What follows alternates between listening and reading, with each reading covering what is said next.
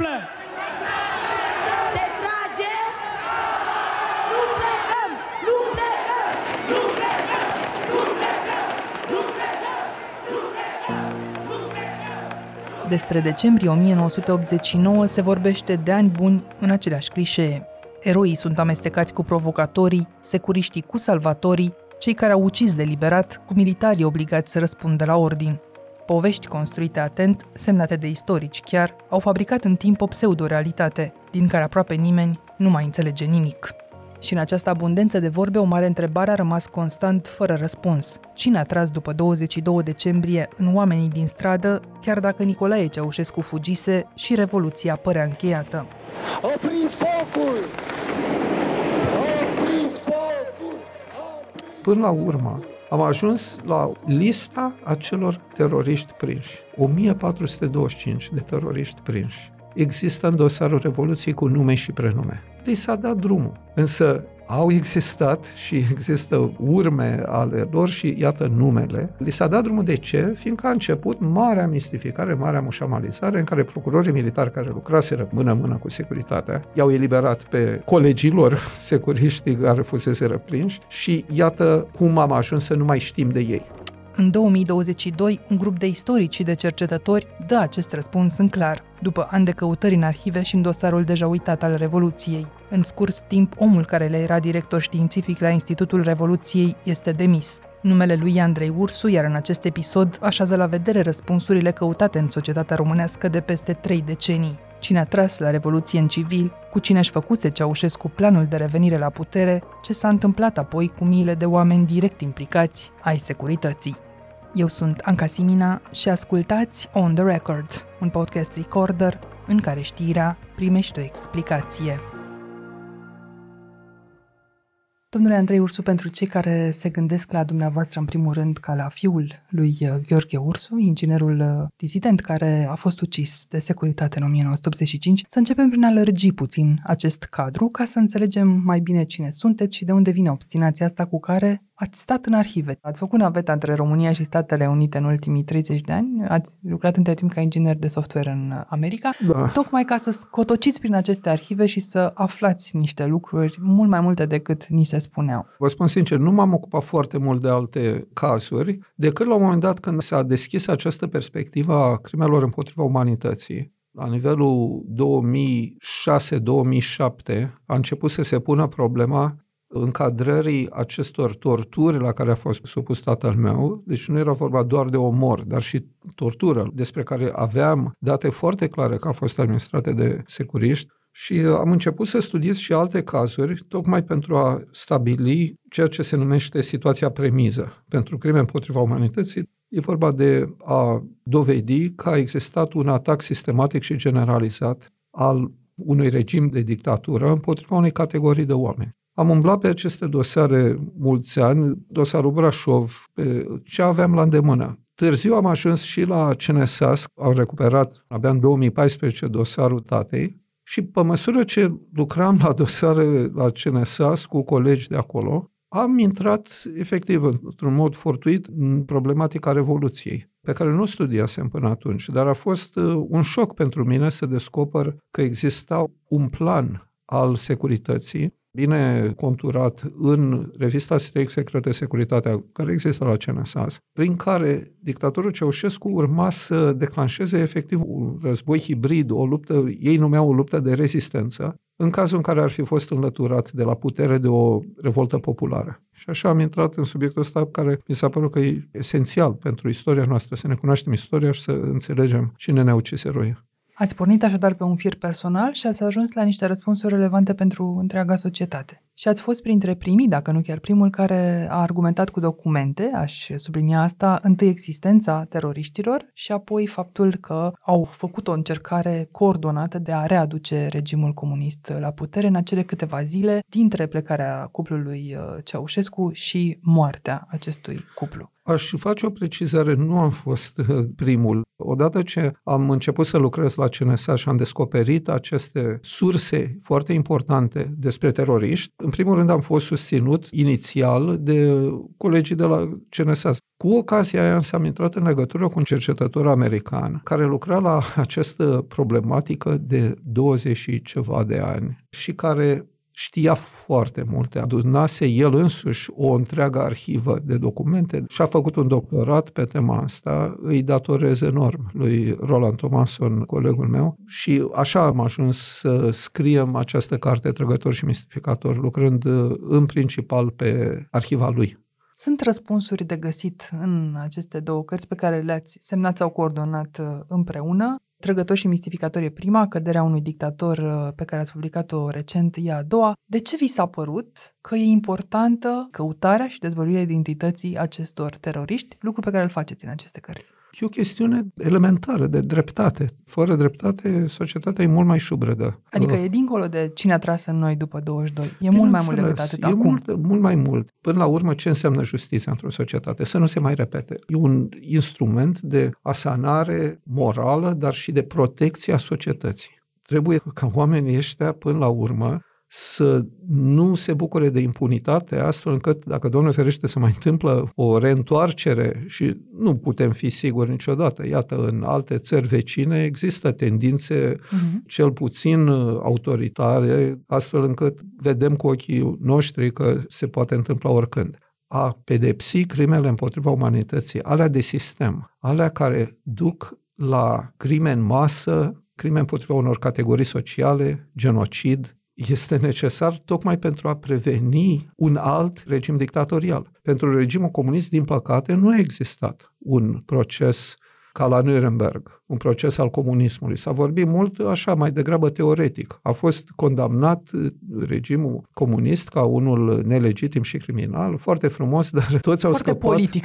Foarte politic și până la urmă foștii securiști care participaseră la represiunea de la Timișoara, deci erau criminali de la Timișoara, erau generali și colonei în SRI, în acel regim care a condamnat comunismul. I-am ținut pe toți ăștia în SRI, în justiție. Informatorii au rămas în mass media, au rămas chiar în mediul academic și au dictat narațiunea despre Revoluție. Așa am ajuns noi să nu mai înțelegem ce s-a întâmplat atunci. Iar pe unii ați găsit în aceste documente cu nume și prenume, am putea identifica și noi ca societate dacă am vrea și iată că insistăm să nu-i vedem încă. Dar acum trei luni când publicați această a doua carte, noi ne gândeam că vă vom invita aici în decembrie, din postura de director științific al Institutului Revoluției, să ne explicați cum se face că în sfârșit această instituție, iată, scoate și niște răspunsuri, vine și cu niște studii bazate pe documente care răspund la întrebările societății, nu numai la întrebările unor oameni politici la un moment dat. Dar între timp nu mai sunteți directorul științific al Institutului Revoluției, ați fost dat afară. De ce?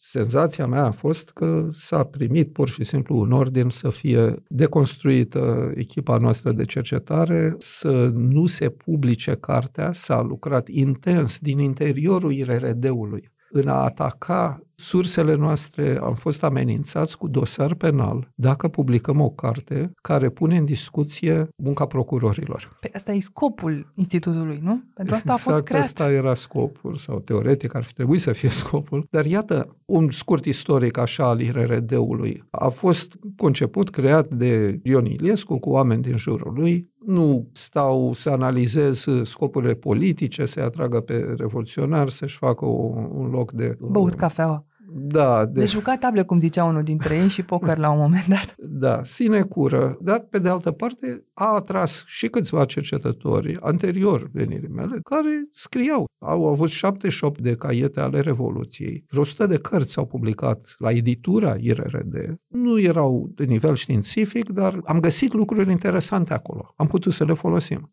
Problema a fost următoarea. Nu au răspuns la această întrebare. Cine S-au a tras în ferit noi? ca de pisica moartă sau o tigaie fierbinte, să se atingă de subiectul cine a tras în noi după 22, cine au fost teroriștii. De fapt, din decembrie 89 Și în ianuarie, februarie 90, foarte multă lume știa că au existat teroriști și se intuia că erau securiști. Înalt, unitate militară 0405 București, ia uite! Bă, țineți-l bine, băi! Ia uite ce, ce are! Ordine înalt! Formidabil, bă! În primul rând, au spus-o securiști. Iulian Vlad a declarat lucrul ăsta în ianuarie 90. Alți securiști au vorbit atunci, fiindcă era momentul ăla de euforie pentru revoluționari, panică pentru securiști, în care armata a prins teroriști. I-au legitimat, i-au găsit pe unii, nu toți, și de fapt nu mulți, dar câțiva aveau legitimație US la direcția 5 Aveau armament al securității, aveau combinezoane negre de USLA, erau securiști și toată lumea vorbea despre ei și în mass media vorbea și procurorul general al României, Gheorghe Robu, de 800 de teroriști prinși care erau în curs de anchetare. Acești teroriști se cifrează la număr de sute și aș vrea să asigur uh, în aceste momente că toți aceștia se află sub paza noastră și sunt uh, cercetați de către organele procuraturii. A vorbit despre ei Stănculescu, generalul Stănculescu, a arătat în mass media atunci, ianuarie-februarie 90, gloanțe de 5,6 și el spunea, sunt doar în dotarea securității. Până la urmă, acum, în zilele astea, și asta e ceva nou care nu a apărut în carte, am ajuns la lista acelor teroriști prinși. 1425 de teroriști prinși. Există în dosarul Revoluției cu nume și prenume. Am prezentat pentru prima dată faptul că am ajuns la această listă pe 25 noiembrie, fiindcă mi se spuse cineva, îmi spusese un istoric care poate nu studiase subiectul, dar trăia și în miturile securității, da, domnule, ar fi fost teroriști, dar totuși cum de n-a fost prins niciunul? Deci s-a dat drumul. Însă au existat și există urme ale lor și iată numele. Dar ați spus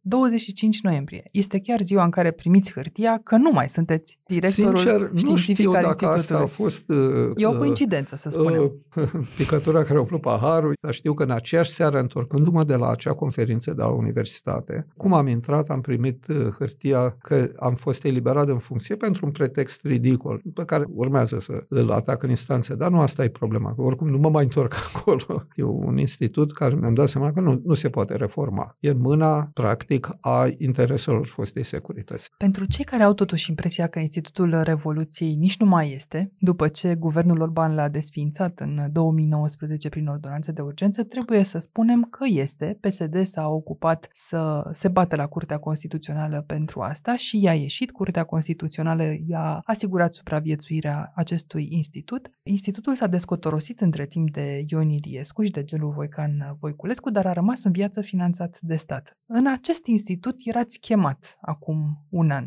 Cine v-a propus, mai ales după ce îl uh, criticaseră, până la a-i cere desfințarea chiar dumneavoastră? Da, da, am cerut desfințarea tocmai fiindcă nu-și făcuse treaba. Nu numai că nu se ocupase de problema teroriștilor, dar vreau să vă mai spun ceva foarte important. Ajunsese la nivelul anilor 2010, 2015 și chiar până mai târziu, spre 2019, să se facă ecoul teoriilor securiștilor. A fost principalul spațiu de propagandă și de falsificarea istoriei. De ce? Fiindcă miza era foarte mare, era vorba de o mie de trăgători sau și mai bine. Ăștia erau tineri, au scăpat. Trebuia să li se asigure impunitatea. Și atunci aparatul de propagandă s-a pornit din greu, ca să zic așa, cu variante de legende. Și anume, ce au fost teroriștii? Că au fost ruși, că au fost turiști sovietici, că au fost uh, eventual unguri la un moment dat, că asta era și marota lui Ceaușescu de, că de la Timișoara. a pornit, firește, exact, de la cu, iredentiști. Cu iredentiștii maghiari. Dar ulterior, că au fost și americani, Direcția de Informație a Armatei, care nu erau decât 80 de oameni cu totul. Și acum, ca să revenim, Institutul Revoluției a propagat astfel de legende. Din cauza acestor legende plantate de securiști, uh-huh. mulți oameni au început să creadă, care, domnule, nu e posibil ca poporul român să fie ieșit în stradă. Nu se poate. Trebuie să fi fost securitatea care a vrut să scape de Ceaușescu. Care este o oroare, ca să spun așa. Poporul român chiar a ieșit în stradă, chiar a fost uh, momentul său eroic, începând de la Timișoara și, bineînțeles, apoi la București, dar și în alte orașe, Lugoj, Arad, Brașov, Sibiu, Cluj, orașe unde lumea a ieșit în stradă și n-au mai lăsat libertatea din mână. Și știm totuși că institutul a patronat toate aceste teorii. Ce ați căutat acolo? Cine v-a convins și păi cum? aici a fost cheia. S-a întâmplat, ca să spunem așa, o minune, ce drept, cum e vorba, orice minune nu durează decât trei zile. E, la noi a durat un an și o lună, dar ultima lună a fost uh, teribil, a fost foarte greu. Deci, ce s-a întâmplat? Am fost chemat de Petre Roman. Fusese dat afară uh, Gelu Voican Voiculescu. A fost un moment important fiindcă vedeam o șansă de reformă. Dar rămânea Petre Roman un om cu o integritate discutabilă Da, și unul dintre cei care au luat decizii și la Revoluție și după. este foarte adevărat. Se putea mai bine. Pe de altă parte, am vrut pur și simplu să văd ce hrampoartă și, să spunem așa, dacă îmi oferă garanția cercetării și garanția libertății de a aduce un nou Consiliu Științific. Și v-a oferit-o? Și mi-a oferit-o. A fost un fenomen interesant. De fiecare dată când îmi spunea relatări din istoria lui, i-am cerut să mă lase să ne înregistrez și m-a lăsat. Deci ați cercetat acest an. Am cercetat, fiindcă e un personaj istoric totuși și pe măsură ce înaintam cu el în ce s-a întâmplat după 22, eu știind din documente, dosare și acum Mhm. aveam acces și la dosarul Revoluției, e bine, având toate aceste date, îi le comunicam. Încet, încet a început să înțeleagă ce s-a întâmplat după 22 și a ajuns destul de devreme, anul trecut prin decembrie deja, să declare într-o ședință a Colegiului Național al IRRD că regretă că a preluat toți securiștii în noile instituții de forță, în SRI, în 2 și un sfert. Anterior existase o foarte clară conivență între IRRD și securitate. Și spune într-o ședință, cum vă spuneam, o chestie foarte tare, că regretă că i-a preluat pe securiști, dar că i s-a spus așa că ce facem cu 14.000 de ofițeri, dacă îi lăsăm pe stradă, e un pericol mai mare și e mai bine să-i băgăm în instituții, că așa îi controlăm mai bine. 14.000 de ofițeri. Așa erau, da. Și regretele lui Petre Roman anulează existența acestor 14.000 de oameni, unii dintre ei încă în instituțiile din România? Ei bine, în același timp, Petre Roman spune, probabil că am greșit. Îmi pare rău. Trebuie că existau și alte soluții. Așa a spus. Dar nu știați asta când ați acceptat. Suspiciuni însă deduc că ați Uh, avut. Faptul că mi-a dat de la început, asta a fost, să spunem, partea de negociere inițială. I-am spus de la început că nu aș accepta o comandă politică, o linie de cercetare, să mi se sugereze încotro să merg cu cercetarea, că vreau o echipă nouă și, în primul rând, un Consiliu Științific nou. Și au venit acești oameni noi și au făcut aceste studii care, cum spuneați mai devreme, demontează concluziile procurorilor care au făcut ancheta, să spunem, în dosarul Revoluției. Dar apoi ce s-a întâmplat? Cum a reacționat balaurul cu mai puține capete, chiar E, dacă nu le mai avea pe toate cele inițiale? A existat, ca după Revoluția Română, o regrupare a securității. Metaforic vorbind, eu nu știu dacă toți ăștia au fost ofițeri de securitate acoperiți sau informatori, ce au fost. N-am ajuns încă să le caut, să studiez dosarele, dar Știți acolo practicile. ce am văzut de la început a fost o mare reticență, o frică, se uitau efectiv aproape cu groază în ședințele în care spuneam că trebuie să descoperim cine a tras în noi și să spunem pe șleau cine a tras în noi, cine au fost criminalii. E bine, erau surprinși, înghețați, Roman ne susținea cauza, spunea, fără să răspundem la întrebarea asta, nu se poate. Și totuși, în același timp, câțiva din vechia gardă îmi spuneau, da, stați puțin, noi nu suntem procurori, de ce să ne băgăm pe treaba lor? Noi nu trebuie să spunem cine a făcut. Pentru un istoric este rușinos Să Și rămâi în confuzie. Să, să preferi rămâi în confuzie confuzia? și să pretinzi că, din punctul de vedere al unui istoric, nu ai datoria să spui cine a făcut faptele, doar să enunți faptele. Chiar dacă datele sunt la o aruncătură de băț. A fost întâi, să-i spunem, epifania lui Petre Roman, care efectiv a înțeles ce s-a întâmplat și mai ales a făcut legătura cu ce știa atunci în 90 și și-a adus aminte. Următorul a fost, să spunem, Răzvan Teodorescu, care la un moment dat a ajuns să spună, domnule, haideți că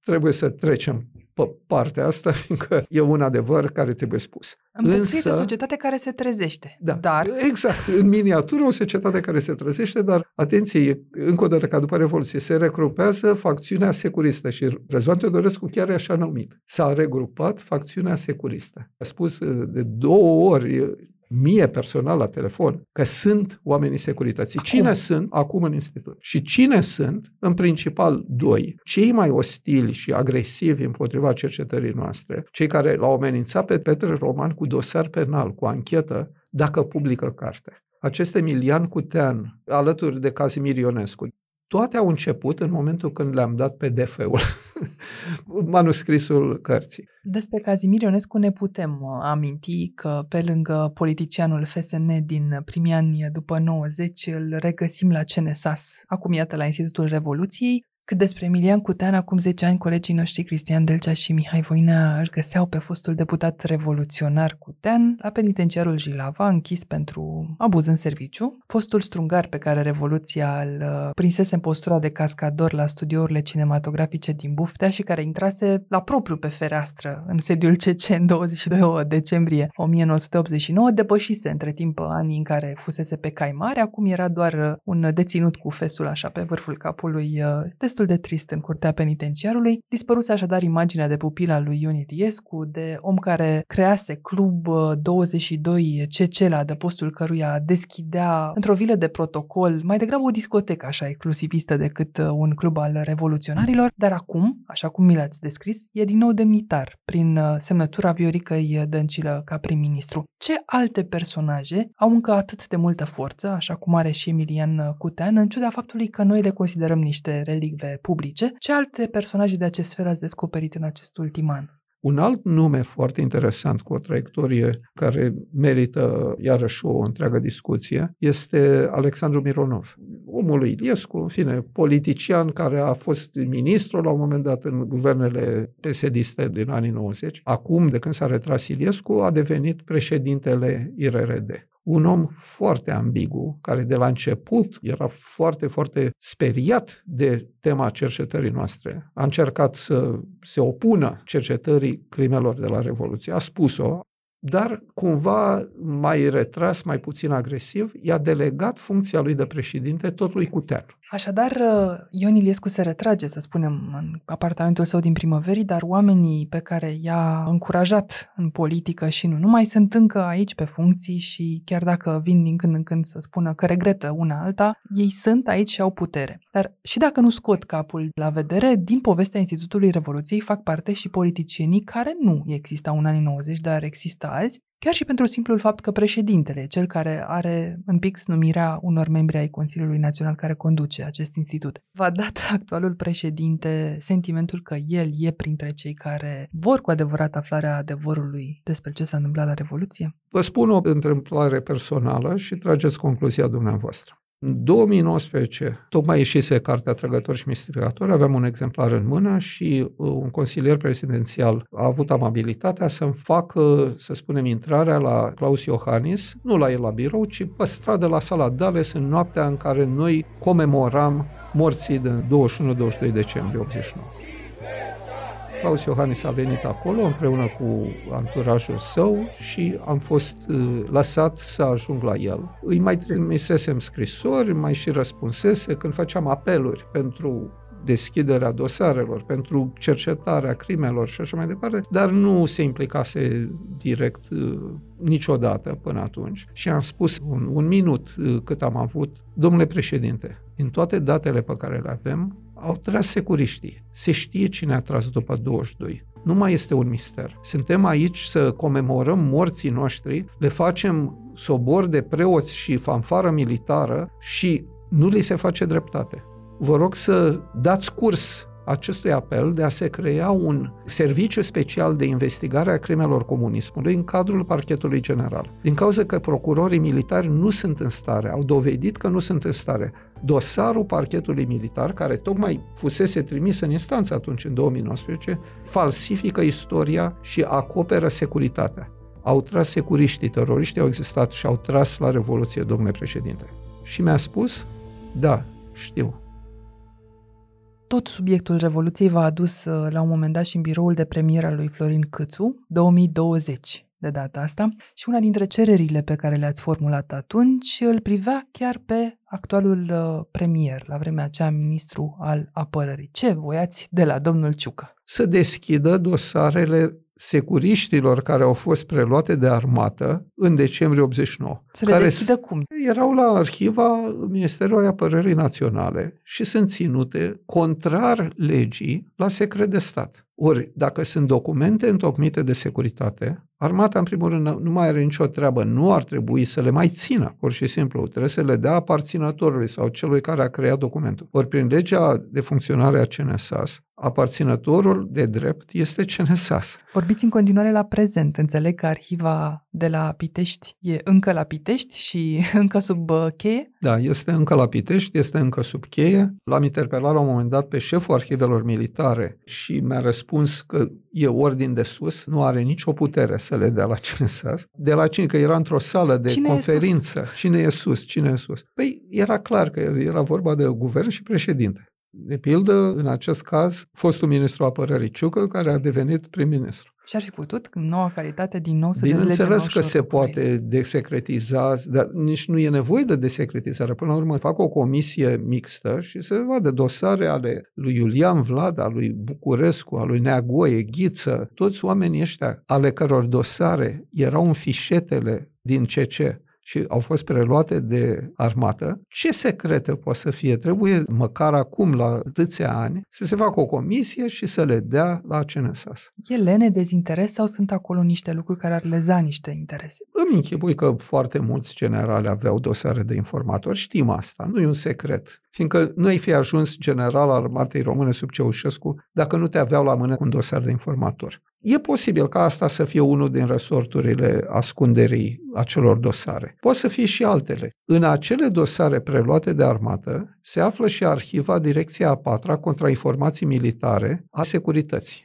Adică nume ale unor oameni care ar fi putut să rămână în armată. Exact. Și atunci revenim la ce ar însemna aceste dosare. E vorba de dosare ale securiștilor din armată, tuturor comandanților unității de armată, să ne înțelegem, le era frică de contrainformații. Și le era frică chiar de un capitan de la securitate ceist. De ce? Acest ceist avea o rețea de informatori și avea o rețea și de rezidenți, de ofițeri acoperiți, care erau de securitate, dar și de armată. Și nu se știa cine, care, cum erau. Acest control al societății de către securitate în acei ani se realiza nu numai prin informatori, și prin rezidenți. Rezidenții erau foarte loializați prin faptul că erau plătiți și de securitate. Noi știm că armata era un subiect foarte delicat pentru Ceaușescu. Îi era frică de armată, că ar putea fraterniza cu poporul. De ce? ce e ceva foarte simplu. S-a și întâmplat. Deci istoria a arătat-o. Dar putem să înțelegem și privind din urmă, ei știau că armata română era totuși formată din popor. Și eu am făcut armata și toți tinerii de vârsta mea, majoritatea au făcut armata. Și atunci infiltrau acolo niște rezidenți. Infiltrau rezidenți, recrutau o groază de informatori, astfel încât să poată să păstreze controlul și să afle în permanență starea de mhm. spirit a ofițerilor din armată. Mă gândesc că acești oameni aveau atunci 25-30 de ani și acum au poate 60, sunt încă printre noi? Absolut, absolut. Și atunci poate că nu vrem da. la vârful statului La vârful stând, statului să aflăm este, e toate posibil să existe o mare reticență de a da curs acestor cereri ale noastre din cauza că acolo sunt dosare ale informatorilor din armată, ale rezidenților din armată, deci cu rol dublu și care pot să fie și acum în armată sau în alte poziții de putere. Erați atunci în acest heirup cu unul dintre tinerii uh, istorici uh, cu care ați și colaborat la Trăgători și Mistificatori uh, și care a explicat alături de dumneavoastră de ce și cum securitatea a atras uh, în oameni. Între timp s-a întâmplat ceva. Vă explicați interesantul caz al tinerilor istorici care au ajuns să predea la Academia SRI după astfel de episoade în care au dezvăluit în mod deschis lucruri care trebuiau spuse? E o durere mare pentru mine. Am fost foarte bun prieten cu ei. E clar că vorbiți de Madelin Hodor și Mihai Demetriade, nu e niciun mister. Lumea a înțeles migrarea lor sau bascularea lor de 180 de grade, efectiv.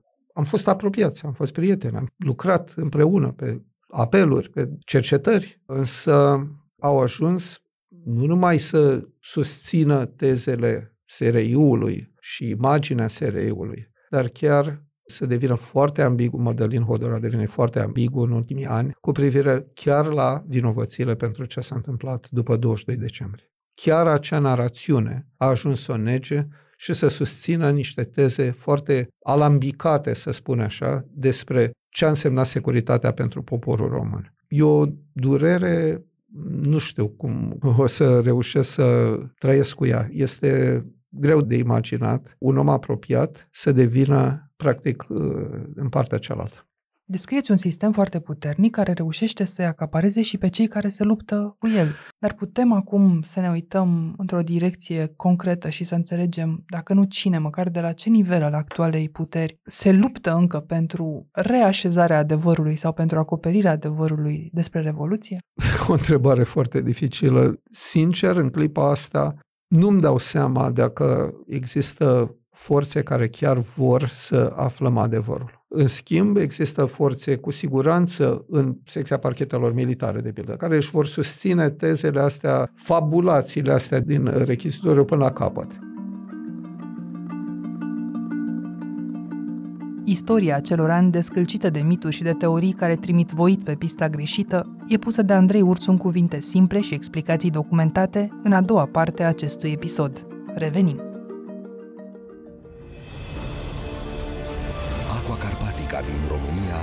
Patria apelor minerale. Domnule Andrei Urțu, înainte de a intra în măruntaiele acestui uh, dosar complet al Revoluției, spuneți în câteva fraze unui tânăr care făcut, să zicem, 18 ani de curând, n-are amintiri de atunci și poate chiar vrea să înțeleagă pe ce lume trăiește, spuneți în câteva fraze scuturate de teorii mistificatoare ce e important de reținut despre acest moment, decembrie 1989. Să nu uite că poate a învățat la școală că am avut un dictator în țara asta, un dictator comunist, pe nume Nicolae Ceaușescu.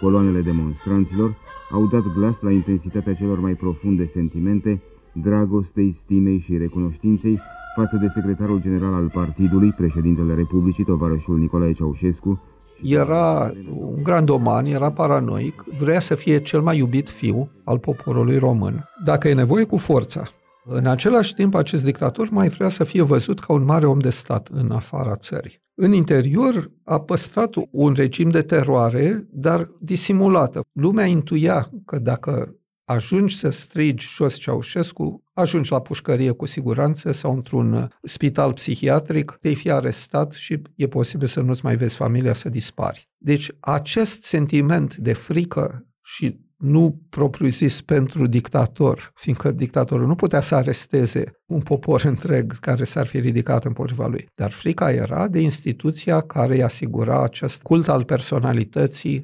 umilitor, această instituție a fost Securitatea Stat, Direcția Securității Statului, poliția politică a regimului comunist, care în perioada lui Ceaușescu i-a făcut jocul, creând o stare de teroare, astfel încât să nu se ridice nimeni. Ei bine, acest dictator a avut și o altă idee dacă cumva va fi contestat de o revoltă internă, cum a fost cea de la Brașov în 1987. Muncitorii au spălat rușinea, ca să spunem așa, dar au fost mulți opozanți și au fost mulți intelectuali, disidenți. Dar nu ei au speriat sistemul, ci muncitorii. Muncitorii au speriat sistemul, fiindcă muncitorii s-au coagulat. În Valea Jiului au fost niște greve ale minerilor serioase, iar la Brașov au ajuns să strige jos comunismul, jos Ceaușescu.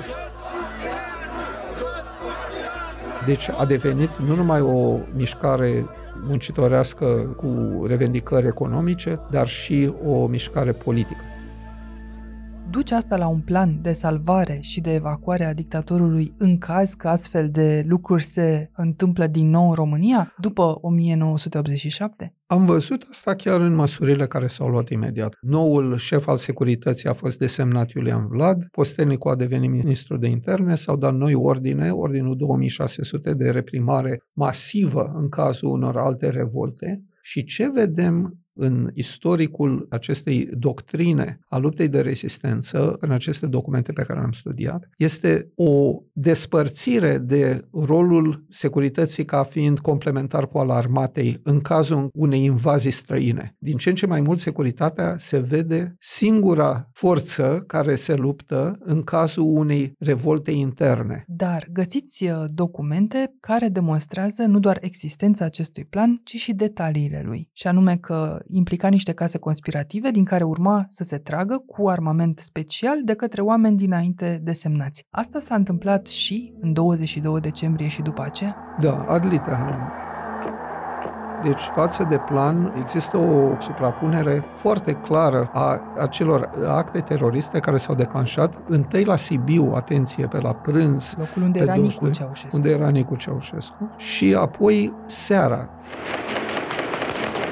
Erau o rețea relativ scăzută numericește. Erau câteva mii de trăgători în toată țara. Doar cei prinși au fost 1425. Foarte mulți nu au fost prinși, majoritatea nu au fost prinși, dar nu au fost mai mult de 3-4 mii, presupunem noi. Nu se puteau lupta cu o întreagă armată română, care avea tancuri, avioane și tunuri. Dar cu o luptă bine gândită, disimulată, de gherilă urbană, Planul era să sperie lumea să-i bage în case, să forțeze armata în cazărmi, să instituie din nou acel regim de frică, de teroare asupra populației și armatei, ca să se revină la starea inițială în care Ceaușescu este readus în acele condiții la putere. Ăsta era planul.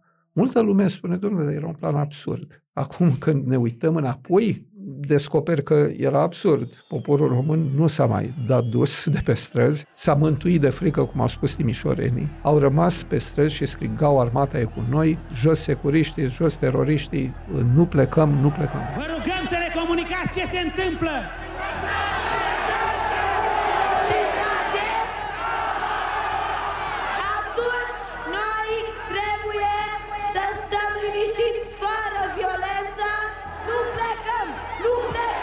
Asta se scanda în acele nopți, deși se trăgea asupra lor.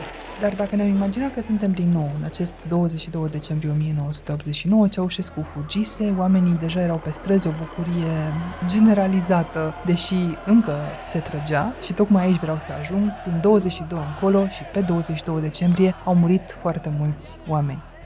Sunt autopsier de peste 20 de ani. N-am văzut așa pe cer.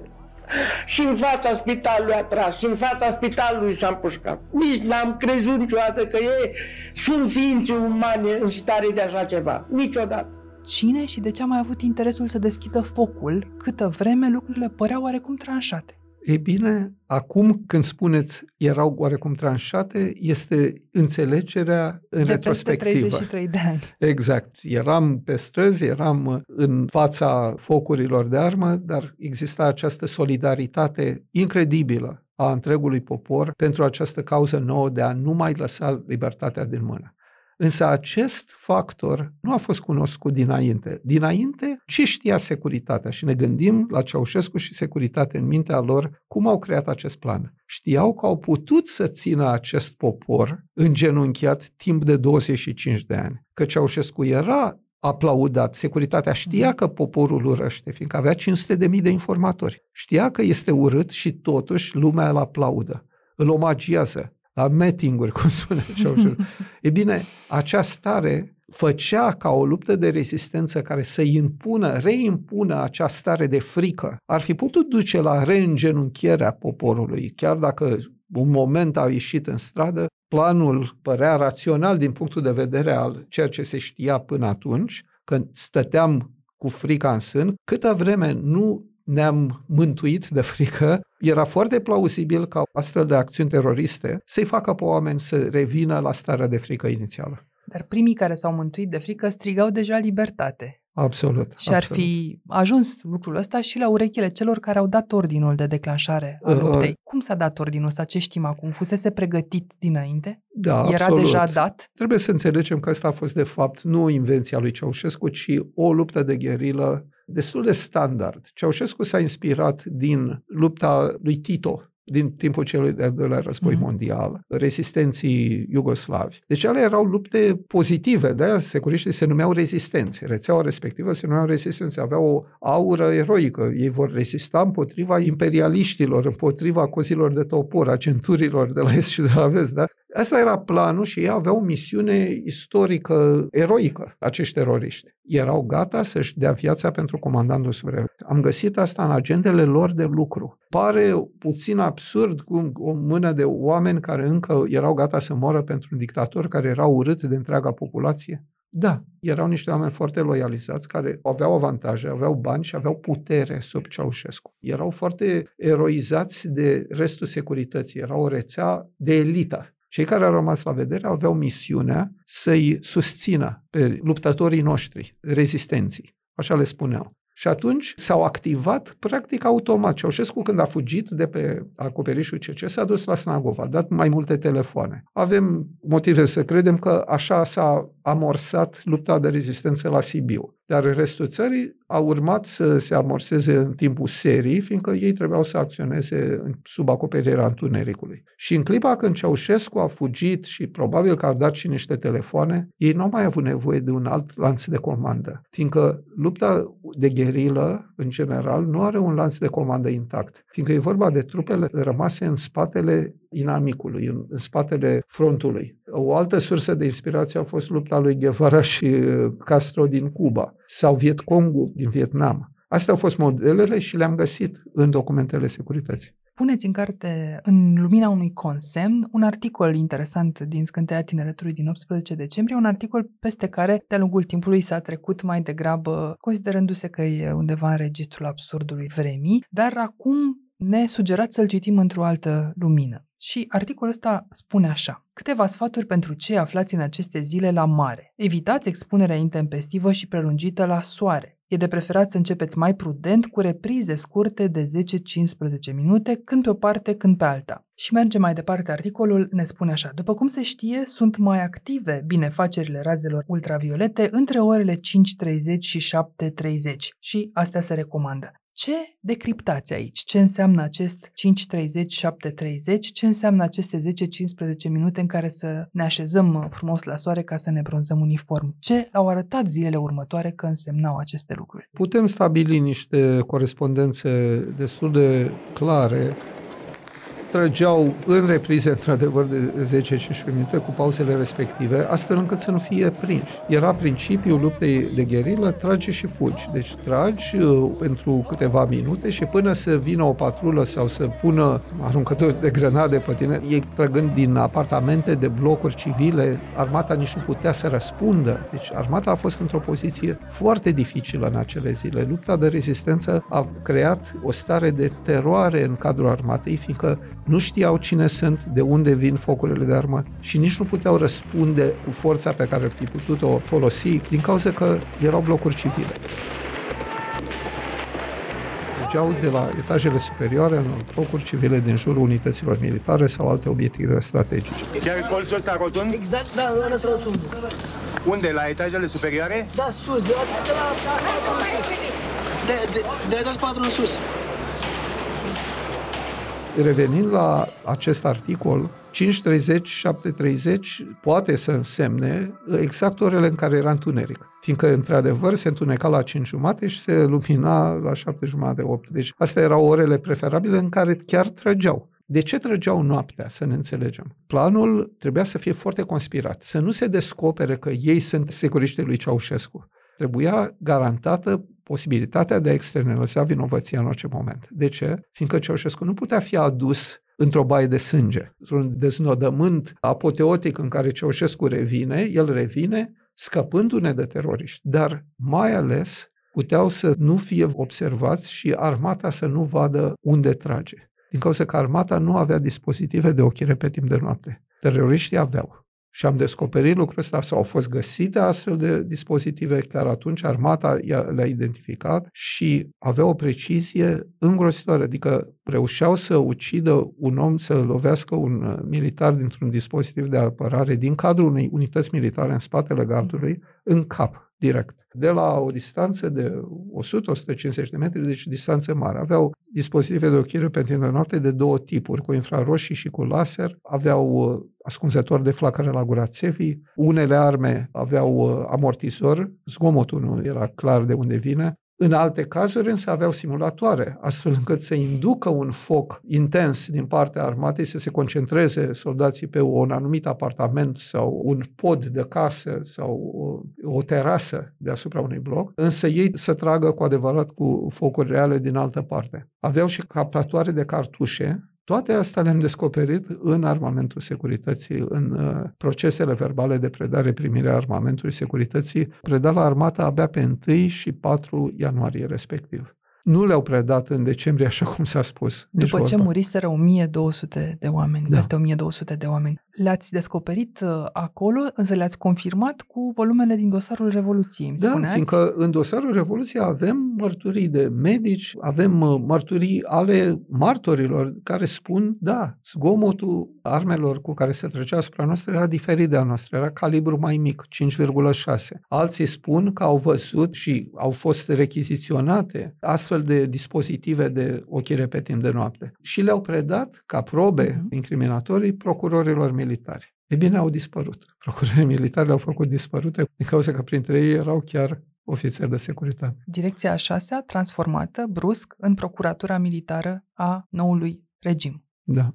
Dar ați ajuns totuși la aceste documente. Asta înseamnă că ele încă există, încă se află undeva în România. Sunt accesibile oricui? Putem să le vedem și noi? Vi le pun la Nouă dispoziție ni le cu arătați. siguranță. Noi, ca cercetători, avem grijă să studiem aceste dosare cu cât mai multă acribie, cu cât mai multă atenție, astfel încât să nu poate fi transformate, să ne înțelegem. Aceste dosare, bineînțeles că prezintă și elemente de foc fratricid. Mm. De ce? Din cauza că rezistenții au reușit să creeze foarte multe situații în care a fost indus focul fratricid. La MAPN, de pildă, în noaptea de 22 spre 23, au venit mai multe autobuze cu militari de la Academia Militară să intră în dispozitivul de apărare a Ministerului. Au tras vis-a-vis pe drumul taberii în fața blocurilor A1, A2, B4. Imediat după strada se numea atunci Ho Chi Minh, acum îi spune Bulevardul Mile. Cum au tras acolo în față? Teroriștii, că altfel nu avem cum să le spunem, au tras către militarii din autobuze, dar și către dispozitivul de apărare din MAPN. Cei din dispozitiv, neînțelegând de unde se trage, au fost convinși că cei care au venit erau teroriști Și au tras în ei. și au tras și ei în ei. A fost îngrozitor, dar acest tip de foc, ceea ce noi numim la șoncțiunea unor patrule care altfel ar fi fost uh,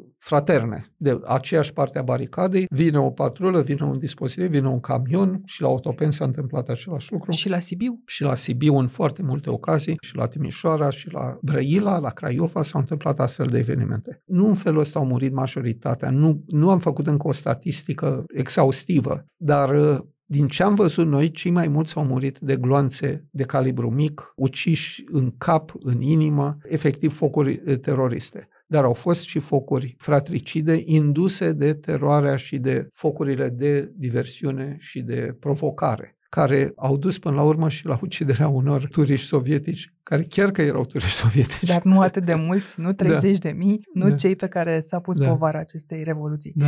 Citați în uh, Căderea unui dictator uh, declarații de martori și militari și civili care merg în aceeași direcție despre focuri venite dinspre casele nomenclaturii, în primăverii cel puțin, inclusiv vila lui Ion Țiriac, deși se menționează că în lipsa proprietarului, hărți ale acestor posturi, descrierea amănunțită ale suspecților și identificați chiar și teroriștii cu nume și prenume. Și ca să rămânem la un singur exemplu, în studiul despre evenimentele de la TVR este prezentat cazul Duțu, Silviu Duțu este un tânăr de aproximativ 25 de ani la vremea respectivă. E capturat pe 23 decembrie de armată la ieșirea dintr-o gură de canal din curtea TVR. E îmbrăcat cu un combinezon uh, negru-gri. Are o forță fizică impresionantă, asta remarcă mai mulți oameni, cunoștințe detaliate despre toată zona respectivă și un pistol mitralieră cu care și trage până când el însuși este împușcat. Acest om pe care îl găsiți personaj în mai multe declarații și ale militarilor și ale medicilor mai târziu și ale civililor, e printre cei care admit câteva lucruri, că vine din unitatea specială de la Roșu, a securității, că e mobilizat încă din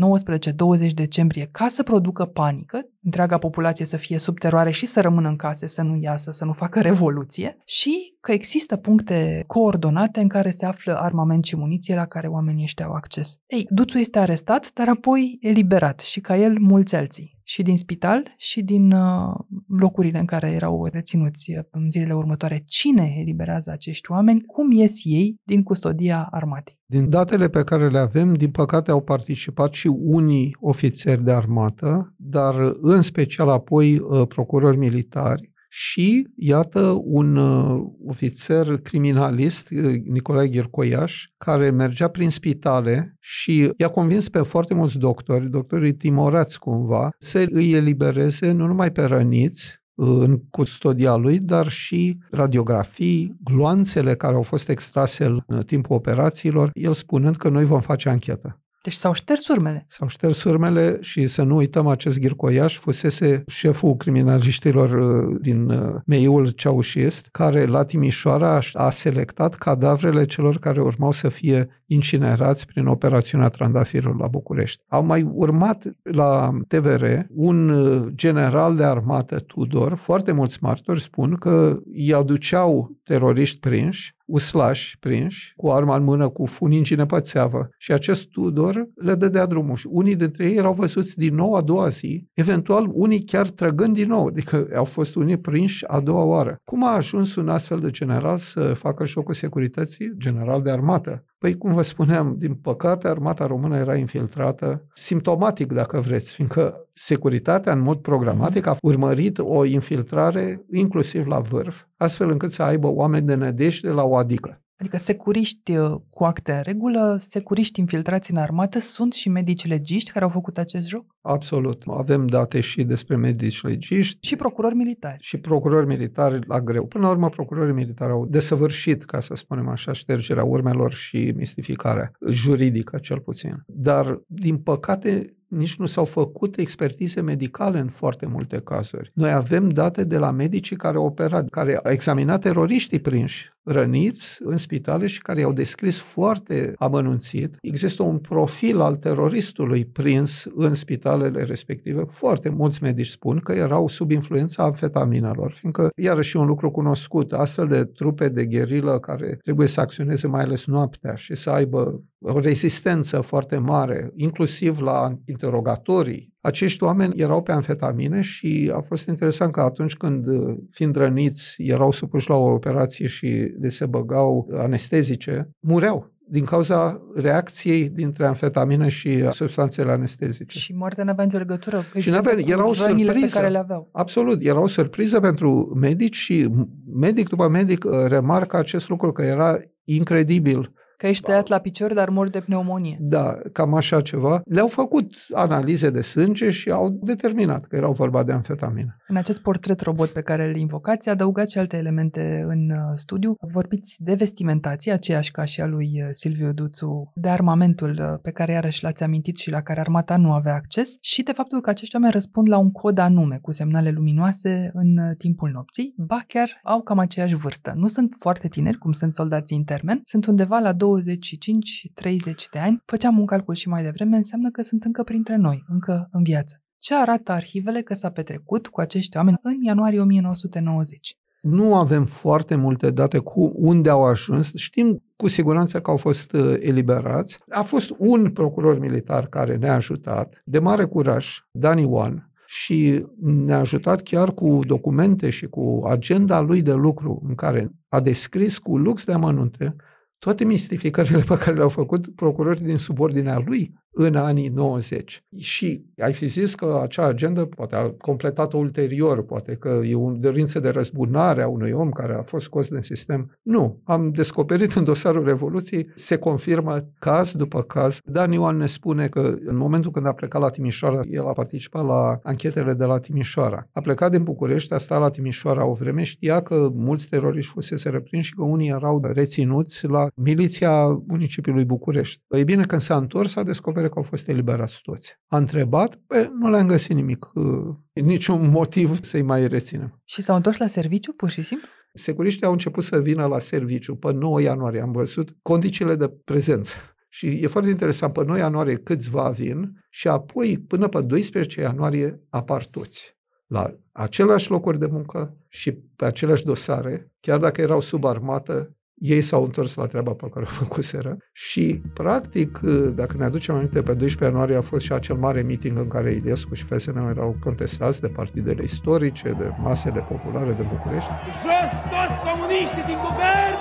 Jos comuniștii!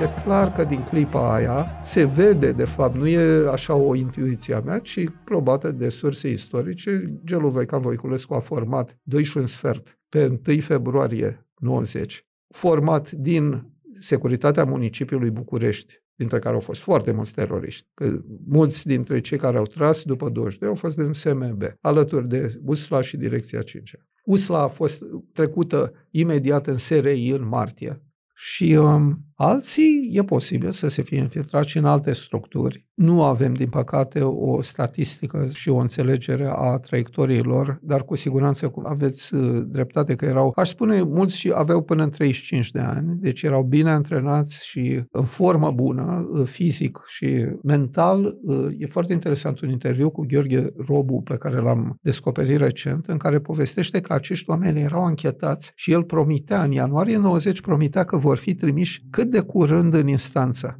fiindcă au fost prinși cu funingi nepățeavă. Avem de-a face cu oameni foarte bine pregătiți din punct de vedere fizic, care făceau antrenamente zilnice în scopuri teroriste, evident, și bine pregătiți din punct de vedere psihic. Sunt capabili să evite anumite răspunsuri. Ei au avut în dotare echipamente extrem de sofisticate prin urmare, avem un tablou general foarte precis în legătură cu activitatea desfășurată de aceste bande de teroriști în zilele Revoluției. Deci crima era demonstrată și el spunea doar atât. Nu ne este ușor să anchetăm, fiindcă știu cum să evite răspunsurile, sunt bine pregătiți psihologic, dar promit că îi vom trimite foarte curând în instanță. N-am mai apucat. Am găsit și exemplul interesant al lui Nicolae Cămărășescu pe care îl dați în carte. Ofițer de securitate care a scăpat la Revoluție și a angajat în noile structuri din Valea Jiului după 90, se întoarce victorios la cea mai sângeroasă mineriadă, cea din iunie 1990 la București și devastează sediile partidelor politice. Da, a fost un caz, de fapt, tipic, fiindcă minerii nu au venit de capul lor, au fost aduși de securiști. În ce măsură regimul Iliescu s-a folosit de securiști ca să îi aducă pe mineri, rămâne un subiect interesant. De cert este că securiștii i-au adus și au creat miturile în capul minerilor. Minerii nu aveau cum să știe aceste bazaconii, să spunem, că la Rațiu există fabrică de bani, prostituție,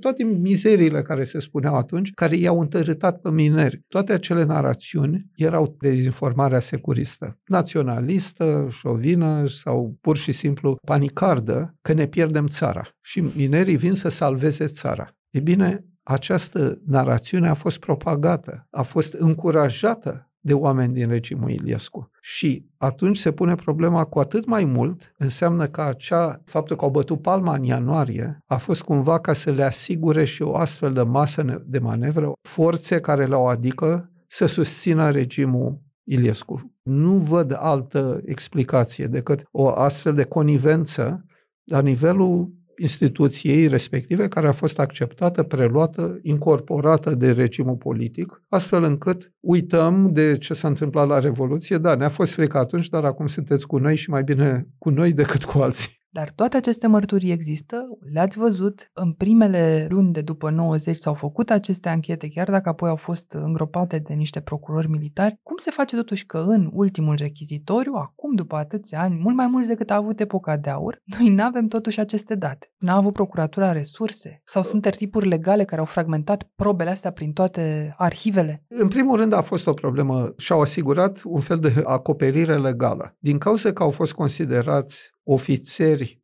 militari, securitatea, a fost o greșeală a sistemului sau, în fine, poate că a fost uh, concepută în așa fel încât să fie spălați de procurorii militari cu care au colaborat până atunci. Au rămas procurorii militari să se ocupe de problematica crimelor securității. Și atunci, acei colaboratori, procurorii militari cu care au colaborat până atunci, i-au acoperit. I-au acoperit aș spune, din cauza unei culturi instituționale până în ziua de azi. Procurorii militari au moștenit de la generațiile anterioare, așa cum SRI-ul a moștenit de la generația anterioară de securiști care au rămas în SRI. Mulți generali din anii 2010-2015 erau încă foști ofițeri de securitate. Nu cred că n-au observat acele probe. Nu cred. Deci e posibil de o anumită loialitate, legătură instituțională, să spunem moștenirea securității din cadrul SPM-ului, secției parchetelor militare, dar mai este încă ceva. Era greu. Era o muncă grea să se ducă înapoi pe teren, să identifice, să ia pe aia care au fost arestați acum, după 30 de ani, să vadă de fapt ce au fost, de unde au venit, de unde au tras, ce armament, unde au ascuns muniția, deci să reconstituie acele focuri de armă nu era simplu. Și adevărul e că nu sunt mulți, deci este un conclav, așa o adunătură de procurori care de-a lungul anilor au încercat să scape de acest dosar al Revoluției. La un moment dat l-au și clasat. Dosarul era complet îngropat. Dar trebuie spus că în toate aceste mutări și permutări un lucru este constant. Securitatea este exonerată în toate aceste versiuni. Și că în această vară, după un an în care a stat din nou la parchetul militar unde fusese trimis, dosarul Revoluției s-a întors în instanță cu aceiași trei inculpați. Ion Iliescu, Genu Voican Voiculescu și Iosif Rus, șef al aviației militare, nimic despre toți acești 1425 de autori direcți ai crimelor din 22 decembrie până la sfârșitul anului și al celor de dinainte, de ce nu? Dacă tot există aceste date, mai există posibilitatea unor cercetări ulterioare, credeți? Trebuie să sperăm. Cadrul legal există. Procurorii militari au emis o teorie, o interpretare a legii internaționale, inclusiv uh, tratatul de la Nuremberg, deci legile internaționale care guvernează crimele împotriva umanității, în care ei pretind că cei care doar au îndeplinit ordinul nu se fac vinovați și atunci se prescrie vinovăția lor, că nu mai este crimă împotriva umanității, este doar uh, abuz în serviciu sau din culpă fiindcă nu știa ce face. În realitate, oamenii ăștia știau ce fac, iar crimele împotriva umanității prevăd că atunci când tragi împotriva unui om nevinovat, care știi că este nevinovat, este un civil, tragi numai pentru a crea teroare, pentru un scop politic, în slujba unui regim, și ei erau evident în slujba regimului Ceaușescu, aia e crimă împotriva umanității și se încadrează foarte bine și în legislația internațională și cea românească. Acum, cine face ancheta? Șanse foarte mici, doar efectiv o nouă generație de procurori cu curaj și Totuși, sper, președintele Iohannis, la sfârșit de mandat, să-și facă o datorie de onoare și să-și aducă aminte ce mi-a spus atunci, în 2019, că știe că au tras securiștii după 22 decembrie. Acum, la sfârșit de mandat, să lucreze cu Ministerul Justiției, cu Parchetul General, să se numească un serviciu de cercetare a crimelor împotriva umanității cu niște procurori onorabili, fără pete politice, oameni integri și profesioniști care să ia dosarul ăsta din nou la mână, fiindcă probele sunt acolo. Și nu numai acolo, în astea 3300 de volume, am mai descoperit un lucru interesant de când studiem dosarul Revoluției. Nu sunt toate. Din astea 3300 de volume lipsesc alte mii de volume pe care procurorii, de fapt, le-au mușamalizat, le-au ascuns, le-au arhivat, sub pretextul destul de absurd, de când stai și te gândești, că nu formează obiectul cercetării de față. Și sunt dosare ale oamenilor răniți la Revoluție. Morți. Dosare de morți sunt trimise la parchetele locale pur și simplu să le îngroape. Să tragem niște concluzii de etapă. Spuneți, uitându-vă în arhive și la CNSAS și în dosarul complet al Revoluției, că nu e redentismul maghiar, nu agenturile străine, nu turiștii sovietici uh, au fost de vină pentru morții de la Revoluție, ci oamenii securității, loiali lui Ceaușescu, identificați 1425 de teroriști prinși, dar estimați că numărul lor ar fi putut să meargă spre 3000, oameni care au mers până la capăt uh, cu Ceaușescu și n-au predat armele până în ianuarie 1990, spuneați. Pe lângă ei, uh, Petre Roman își amintește de 14.000 de ofițeri pe care statul i-a preluat în generozitatea lui în instituții și unii dintre ei, nu se știe câți, sunt încă în aceste instituții. Poate de aceea, la 33 de ani de atunci, suntem tot în fața unui rechizitoriu care spicuiește adevărul și încearcă doar să rescrie istoria acelor uh, zile ca o ultimă victorie, să spunem, a securității comuniste. N-am fi în această situație, poate, dacă instituțiile ar fi curate și dacă în vârful piramidei politice din România n-ar sta încă oameni care tolerează asta. În puterea cui ați spune că stă acum aflarea adevărului? Doar în puterea acestui serviciu pe care vi-l imaginați în cadrul Procuraturii Generale care să investigheze crimele împotriva umanității sau poate și în puterea societății care să ceară adevărul ăsta până la capăt, dat fiind că, iată, știe acum că el există, poate și în puterea unor cercetători care să meargă dincolo de zbaterile sistemului pe care l-ați descris. Cumva ați uh, trasat uh, drumul, dar în sens invers. Cercetătorii, publicul, deci trebuie să lumea să înțeleagă ce s-a întâmplat în primul rând și prin presiunea societății se determină politicienii care altfel n-ar face din păcate, trebuie să spun, după atâția ani de apeluri și scrisori deschise și întâlniri cu prim-ministru sau cu, cu un președinte, am observat că nu ar face decât dacă există presiune mediatică, presiune a societății și până la urmă partidele politice să se simtă cumva împinse și să se simtă rușinate că n-au făcut nimic și că au rămas la nivelul ăsta de conivență cu fosta securitate, să se autosezizeze, dar prin presiunea din partea tuturor celor care încă mai cred în dreptate și înțeleg că acești morți de la Revoluție au fost cei care ne-au dat libertatea noastră. Ne-au asigurat acest uh, sistem în care trăim și care este până la urmă democratic. Putem călători în străinătate, putem vorbi, putem, iată, acuza președintele și primul ministru și armata și securitatea și SRU și așa mai departe. Nu am fi avut nimic din toate astea dacă eroii de atunci, din decembrie, n-ar fi rămas pe străzi, ci s-ar fi dus frumos în case, așa cum cerea planul, armata română s-ar fi baricadat în cazărmi, n-ar mai fi tras împotriva teroriștilor, securiștii ar fi avut vad deschis la obiectivele strategice, la ce la televiziune, la radio, la toate consiliile județene, ar fi recucerit puterea și l duceau bine mersi pe Ceaușescu. Trebuie să ne aducem aminte ce a însemnat Revoluția, să înțelegem datoria pe care o avem pentru eroismul victimelor Revoluției și să cerem să se facă dreptate. Rămâne o societate strâmbă, în care domnește neîncrederea, disprețul pentru instituții și, până la urmă, disprețul chiar pentru justiție. Oamenii nu pot spera și nu pot să aibă încredere în statul de drept atâta vreme cât nu se face dreptate pentru cea mai mare crimă a comunismului, cea care a prelășuit, iată, nașterea în sânge a democrației românești uh, moderne.